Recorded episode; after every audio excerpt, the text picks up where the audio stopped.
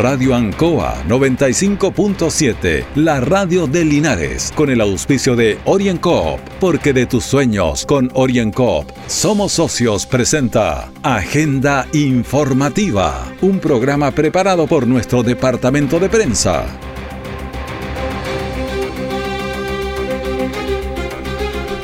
Muy buenas tardes a la audiencia de Agenda Informativa en Radio Ancoa, viernes 20 de noviembre, Día Mundial del Niño, como para reimaginar un mundo mejor por las nuevas generaciones. Vamos a los titulares para la presente edición. La Casa de la Cultura abre sus puertas totalmente remozada.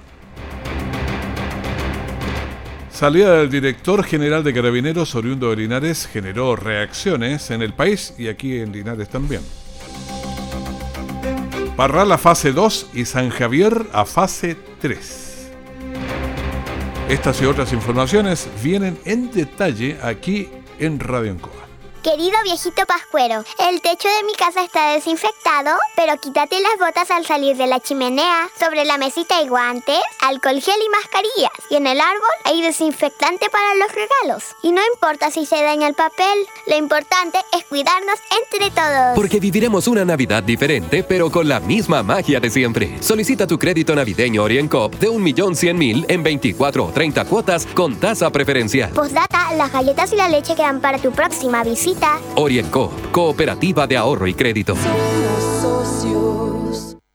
Siempre en el lugar donde se produce la noticia están los equipos de prensa para que usted se informe primero. Agenda informativa.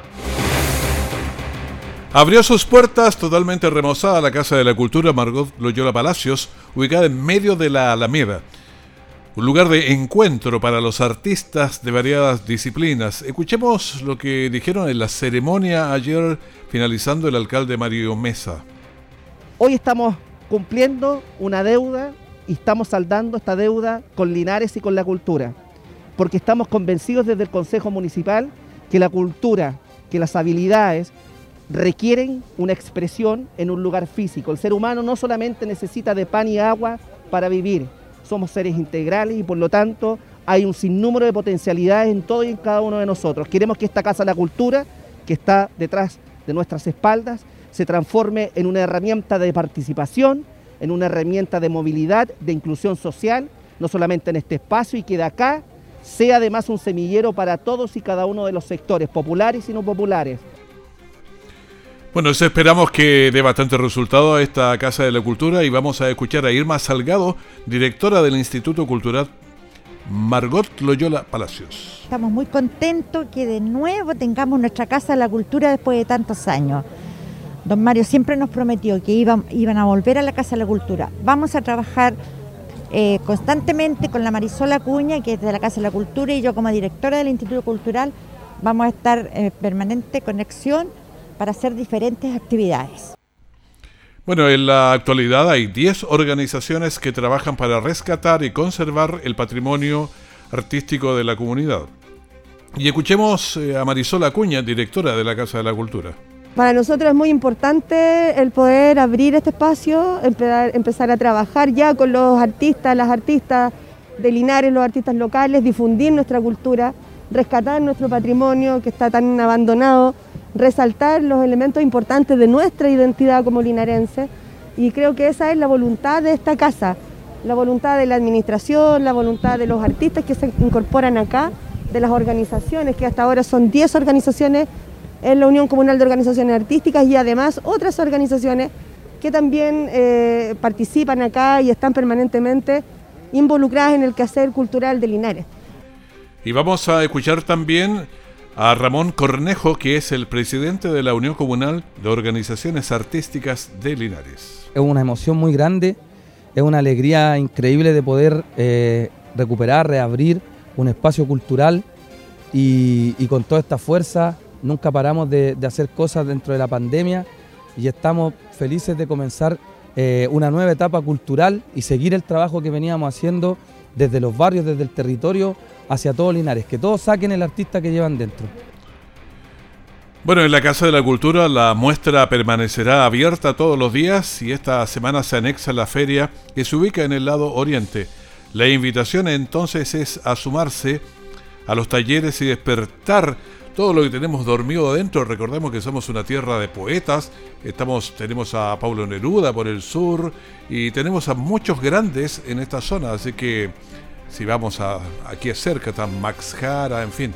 Tenemos varios que sí son realmente importantes y este puede ser un semillero, semillero para muchos otros. Orienco está presentando Agenda Informativa en Ancoa, la radio de Linares. Querido viejito pascuero, el techo de mi casa está desinfectado, pero quítate las botas al salir de la chimenea. Sobre la mesita hay guantes, alcohol gel y mascarillas. Y en el árbol hay desinfectante para los regalos. Y no importa si se daña el papel, lo importante es cuidarnos entre todos. Porque viviremos una Navidad diferente, pero con la misma magia de siempre. Solicita tu crédito navideño OrienCoop de 1.100.000 en 24 o 30 cuotas con tasa preferencial. Postdata, las galletas y la leche quedan para tu próxima visita Orienco, Cooperativa de Ahorro y Crédito. Nuestra central de prensa está presentando Agenda Informativa en el 95.7 de Radio Ancoa. Y una noticia fuerte Bolinares hoy día porque fue un robo con intimidación a un camión de Chile Tabaco. Ocurrió a las 10.30 horas en Manuel Rodríguez con Sotomayor aquí en Linares. A esa hora eh, se toma conocimiento en Carabineros del robo con intimidación que afecta a la empresa Chile Tabacos en la intersección de Manuel Rodríguez con Sotomayor, mientras un furgón efectuaba entrega de productos en la panadería La Francesa, dos individuos a rostro cubierto, premunidos al parecer de armas de fuego, intimidan al conductor, un hombre adulto, antes que descienda del móvil y lo trasladan hasta la calle José Abelardo Núñez, encontrando a su conductor a un costado del vehículo sin lesiones, quien señala que le habrían sustraído 15 cajas de cigarrillos evaluadas en 20 millones de pesos aproximadamente. Bueno, es interesante destacar, sí, que este vehículo eh, tiene mercadería y cuenta con avalúos también y con seguros con alarmas, con cámaras de televigilancia, de manera que Carabineros está ya realizando los despliegues respectivos para encontrar a los responsables del delito. Esta es una noticia en desarrollo que estaremos ampliando aquí en la Radio Ancoa. La noticia de ayer fue la renuncia del general Mario Rosas a la Dirección General de Carabineros y escuchemos al presidente de la República. El general director de Carabineros, Mario Rosas, me ha planteado su renuncia al cargo y me ha dado sus razones y sus argumentos. Yo comparto las razones y los argumentos del general Rosas y en consecuencia he aceptado su renuncia. Bueno, renunció y fue reemplazado obviamente, pero el, presidente habló bastante bien de, de lo que ha hecho el general Rosas. Lo quiero expresar con toda la fuerza y claridad del mundo, que tengo el mayor aprecio, admiración y gratitud por la labor que ha cumplido el general Rosas. El tema de los niños del Sename ocurrió en Talcahuano, y ha sido bastante comentado, pero escuchemos lo que nos dice el alcalde de Talcahuano, Henry Campos. Efectivamente, eh, hoy el presidente de la República ha recogido la renuncia del, eh, del director general de Carabineros o general director de Carabineros, por lo tanto, el general Rosas deja el alto mando de la institución. Eh, nosotros siempre hemos dicho, y el día de ayer lo señalé, acá siempre se corta el hilo por lo más delgado, y acá no puede ser que terminen pagando eh, siempre los carabineros que hacen la pega en la calle, con mucho esfuerzo, mucho sacrificio y exponiéndose también a eh, la violencia de las personas. Hoy, más que nunca, hay que fortalecer la institución de carabineros. Han eh, ocurrido hechos gravísimos, no solo acá en la comuna de Talcahuano, y lamentablemente no teníamos responsabilidad de mando y siempre se terminaba perjudicando a los carabineros involucrados en esto, y por eso habíamos sido tan fuertemente nuestras declaraciones el día de ayer. Bueno, vamos a seguir escuchando y viendo reacciones. Queremos eh, reacciones sobre el cambio en la Dirección General de Carabineros de la Jimena, Jimena Rincón, la senadora, ¿qué opina? Aquí hay demasiadas denuncias de eh, mal manejo de los centros y además de no protocolos de parte de carabineros. Creo que la autoridad algo tiene que decir al respecto. Eh, lo que vimos es absolutamente condenable. No puede el presidente de la República hablar de lesiones. Aquí hubo una balacera contra niños. Bueno, eh, son las reacciones variadas, distintas que ocurren aquí en en nuestra ciudad y en el país. Bomberos de Linares trabaja sector de reserva Los Villotos en la precordillera en el área del embalse de Ancoa por extravío de cuatro personas en el área, un adulto y sus tres hijos que subieron ayer jueves alrededor de las 8 y debían bajar a las 20 horas, lo que no se concretó hasta la mañana del viernes cuando el golpe de carabineros ya está realizando tareas y se suma una unidad de bomberos especializada en rescate de estas zonas agrestes. Según los datos que aporta Carabineros, hoy en el retén en Balsancoa se presentó una ciudadana quien manifestó que el día de ayer a las 8.45 horas tres personas se dirigieron a la Reserva Nacional de los Bellotos, ubicado en la ruta L 431, kilómetro 37, comuna de Linares, con la finalidad de realizar caminatas por los senderos.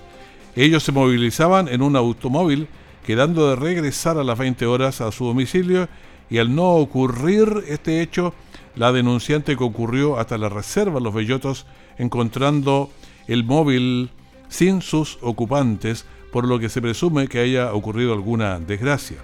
Carabineros concurrieron al lugar desplegando la respectiva búsqueda.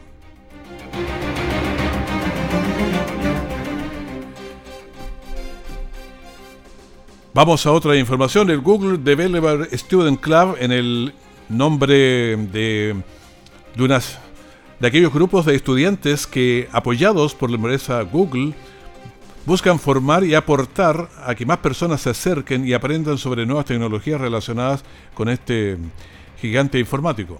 En Chile se creó el primer club de este tipo que está liderado por el estudiante de tercer año de Ingeniería Civil de Computación de la Universidad de Talca, Hugo Castro, quien por interés personal decidió postular a la iniciativa que por primera vez se abrió a Latinoamérica. Escuchemos a Hugo Castro, estudiante de Ingeniería Civil en Computación de la Universidad de Talca. Llevo siguiendo muchos, hace mucho tiempo este proyecto, hace más de dos años, cuando comenzó en India, luego se expandió a parte del sudeste asiático y Estados Unidos, y recién este año se abrió la convocatoria para Latinoamérica, así que me hizo, o sea, me hizo mucha ilusión. Postulé, pasé por toda la etapa de selección y me seleccionaron como líder, siendo el primero de Chile, o sea, es el primer Developer Student Club en Chile y es dentro de los primeros 30 que están en Latinoamérica. El objetivo del grupo es entregar herramientas a las personas, principalmente estudiantes de cualquier área que sepan o no utilizar las tecnologías de Google nosotros le damos la herramienta a los estudiantes de cualquier carrera, no solamente de computación, puede ser de, no sé, de comercial, de industrial, de mecatrónica, da lo mismo. O sea, el club está muy enfocado para enseñarle contenidos sobre tecnologías de Google a cualquier estudiante sin importar lo que sabe. Si no sabe nada, le damos los fundamentos para que pueda avanzar y los que ya tienen conocimientos más o menos fundamentales, saben manejarse en el área, pueden aprender aún más, pueden ir un paso más allá. Este proyecto no entrega fondos a los participantes, sino más bien recursos de apoyo para su aprendizaje, contacto para la realización de conferencias o capacitaciones, por lo que la organización y trabajo que conlleva la iniciativa es un tipo de voluntariado. La idea es que ellos puedan aprender tecnología de Google. Cuando me refiero a tecnología de Google, puede ser Android, puede ser la nube, como se conoce también, eh, Machine Learning y muchas otras cosas más que están dentro del abanico de tecnologías de Google. Y luego la idea es que con esos contenidos, los que ellos ya hayan aprendido, lo puedan aplicar para proyectos, proyectos que resuelvan problemáticas de Chile. El club ya ha desarrollado varias actividades, convocando a cerca de 50 estudiantes de diversas carreras y esperan continuar durante todo el año realizando actividades de capacitación y apoyan el desarrollo de sus miembros. Los interesados de cualquier parte de Chile pueden inscribirse a través de redes sociales en el Instagram del club que es arroba dscutalca o enviar un correo a hola.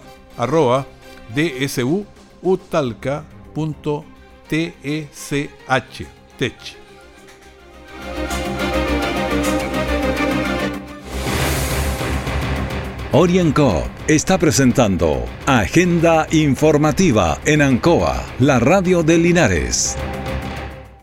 Querido viejito pascuero, el techo de mi casa está desinfectado, pero quítate las botas al salir de la chimenea. Sobre la mesita hay guantes, alcohol gel y mascarillas. Y en el árbol hay desinfectante para los regalos. Y no importa si se daña el papel, lo importante es cuidarnos entre todos. Porque viviremos una Navidad diferente, pero con la misma magia de siempre. Solicita tu crédito navideño OrienCoop de 1.100.000 en 24 o 30 cuotas con tasa preferencial. Postdata, las galletas y la leche quedan para tu próxima visita. Orienco, Cooperativa de Ahorro y Crédito. Todo el acontecer noticioso del día llega a sus hogares con la veracidad y profesionalismo de nuestro departamento de prensa. Agenda informativa. Con cambios en el plan paso a paso en el Paule, se anuncian este jueves el balance desde la moneda, desde el lunes San Javier avanza a fase 3, mientras que Parral retrocederá a fase 2 con cuarentena los fines de semana desde este sábado. Veamos las cifras del día de hoy. Tenemos 1.573 personas contagiadas y la suma total llegamos a 537.585. Estamos en las personas con síntomas, fueron 1.071, sigue siendo muy alto, y los asintomáticos 479. El número de fallecidos estuvo en 48 y el total de personas fallecidas sobrepasó entonces las 15.000, un número que ya estábamos viendo que se venía, llegó a los 15.003 personas. En personas que están en las UCI siempre es un dato doloroso porque son personas que están ahí en cuidados intensivos. 717 personas, en estado crítico hay 76 los pacientes conectados a ventilación mecánica invasiva, 555. La tasa de positividad está en 4.01 en el día de hoy. Y sobre los cambios en Parral, por ejemplo, escuchemos a la alcaldesa Paula Retamal que dijo lo siguiente de su comuna. Le pido a la comunidad de Parral que por favor tome conciencia de esto, la administración ha hecho todo lo posible, el Departamento de Salud ha trabajado sin cesar, nuestro Departamento de Educación a través de todos los establecimientos dando todas las facilidades, tanto a los trabajadores, los funcionarios, como a las familias y sus niños. Entonces no volver a clases. Y todo lo que hemos hecho de verdad no ha servido de nada porque finalmente la gente igual se por tomar los fines de semana, lo que nos lleva ahora a aumentar digamos, los casos y a llegar a esta situación que no es muy grande. Bueno, los alcaldes normalmente se molestan porque esperan que la gente, cada uno cumpla lo que tiene que hacer. Si a veces no es tan complicado, es mantener el uso de la mascarilla bien puesto, eh, lavarse las manos durante unos 20 segundos con agua y jabón, mantener la distancia, pero ve que ni uno, ni otro, ni lo otro se hace. Entonces, claro, normalmente todos los esfuerzos, gastos en tiempo que los niños no vayan a clases, se pierden por estas pequeñas cosas. Durante la mañana tuvimos una línea directa con el diputado Jaime Naranjo que expresó su opinión en un par de temas sobre la salida del general Mario Rosas y también sobre el tema del 10%. Escuchemos una parte de lo que dijo en la mañana el diputado Naranjo. Mire, era algo que era inevitable, ya absolutamente desgastado el, el exdirector general de Carabinero, eh, no resistía más su permanencia ahí pero claramente, Raúl, hay que tener en esto muy presente que la crisis de Carabinero es mucho más profunda que solamente un cambio de director general de Carabinero. Claramente es una institución que está fuertemente golpeada, que claramente tiene serios problemas en la formación de sus cuadros y por consiguiente no se requiere aquí solamente un cambio cosmético, se requiere un cambio fundamental, hay que refundar esa institución no se olvide usted que en el caso de investigaciones que hoy día goza de, un profundo prestigio y respeto por la ciudadanía, hubo una transformación muy grande en investigaciones que duró casi ocho años ese proceso. Y por tanto creo que lo que corresponde en Carabinero es justamente hacer lo mismo, porque, como le digo, claramente hoy día tenemos un problema, ah, la gente no quiere ingresar a carabineros tampoco, hay una baja sustantiva de personas, la confianza de la gente en carabineros ha bajado notablemente, entonces es una institución que entró en una crisis, eh, yo no diría terminal, pero, pero una crisis muy profunda, que como le señalé al comienzo, eh, requiere no solamente el cambio del director, eh, sino que también de hacer la refundación de la institución. Ahora, para eso se gasta mucho dinero y bastante tiempo también, porque todos los oficiales han estado formados en la misma escuela. Sí, claro, eh, vamos a tener que hacer una, una norma excepcional, porque fíjese usted, y usted compartirá conmigo, que lo único que se ha hecho en Carabinero, principalmente durante los últimos años, ha sido aumentar la dotación y, y el equipo para ello pero nunca se, se habló de la formación ni la readecuación de carabineros a la nueva realidad del país.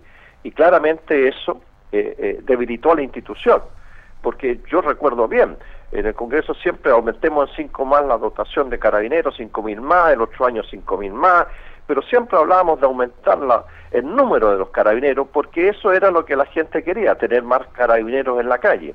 Pero claramente eso no era el, problema solo de carabineros de tener más funcionarios, era un carabinero que tenía que ver con, una, cosa mucho más profunda que tiene que ver con la formación de, los miembros de la institución, porque resulta difícil creer de que el director general de carabineros le dé instrucciones como lo que ocurrió el otro día en Talcahuano a su oficia, a, a su gente para que salgan a disparar a la calle. Eso claramente tiene que ver con un proceso formativo mal orientado, mal guiado, porque no puede haber permanente exceso de funcionarios de carabineros y resulta difícil creer que esa es una instrucción institucional. Mire, salgan a disparar, salgan a, dejar ciego a la gente. claramente ahí hay una deformación y eso creo que hay que abordarlo. Pero eh, pasa por varias cosas ahí porque cuando uno dice la formación de carabineros, del carabinero común que anda en las calles, se acortó los periodos, antes era mucho más exigente, se puso más liviano el ingreso, entonces yo creo que tiene una, una crisis larga esto. Exacto, y eso incluso habemos algunos que pensamos que debiera haber un solo escalafón, no debiera haber este escalafón de oficiales y suboficiales, debiera ser un solo escalafón carabinero, no, no es necesario que hayan dos escalafones. Por eso creo que es una crisis que hay que abordarla con, con rapidez, porque eh, así se requiere, y yo espero que los miembros de la institución estén abiertos para entender y comprender la situación que están viviendo, que claramente no es nada fácil para ellos.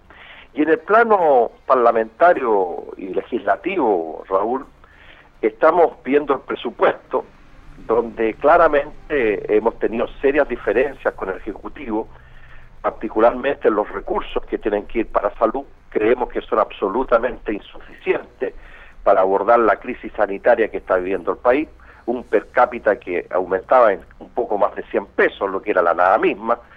Eh, en materia de, transporte, también estamos teniendo una discusión ahí bastante profunda, porque yo creo que todas las regiones ya estamos cansados de, subsidiar el transporte público a la región metropolitana ya sea el metro, ya sea el Transantiago, ya sea el subsidio para el pasaje del adulto mayor. Entonces creo que ha llegado la hora de que se, tengan los mismos recursos también para las regiones y a la vez que se mejore significativamente el transporte público en las regiones. Bueno, hasta ahí parte de la conversación que tuvimos en la mañana con el diputado Naranjo. Hay otro tema que está bastante candente porque es el sector de las motas a 3 kilómetros de la carretera aproximadamente, donde pasa algo que es bastante insólito. Un vecino se va tomando la calle, entonces eh, por dónde van pasando ya no queda ni siquiera por dónde pasen los peatones. Escuchemos lo que dice Margarita Valenzuela. Completamente, ya que la cerca queda donde está la línea blanca. Y, y justo es una vuelta, entonces no hay espacio para peatones, ni ciclistas, ni nada. Son dos curvas juntas. Bueno, ¿han intentado conversar con este vecino? Eh, por lo que entiendo, la presidenta de la Junta de Vecinos lo llamó, pero hasta el momento no hay antecedentes, porque como él no vive acá, entonces no se puede hablar directamente con él. Bueno, es algo insólito porque se va tomando la calle, entonces ya no queda ni siquiera por dónde pasen los peatones. Hay un fallo judicial ahí, pero vamos a investigar más sobre este caso porque era una denuncia ciudadana. Está la gente en las calles ahí en esa protesta. Y así despedimos eh, nuestro informativo. Muchas gracias por estar con nosotros y manténgase porque ya viene el diario de cooperativa. Que esté bien, muchas gracias. Radio Ancoa 95.7, la radio de Linares, con el auspicio de OrienCoop, porque de tus sueños con OrienCoop somos socios, presentó Agenda Informativa, todo el acontecer noticioso del momento preparado por nuestro departamento de prensa. Radio Ancoa, por la necesidad de estar bien informado.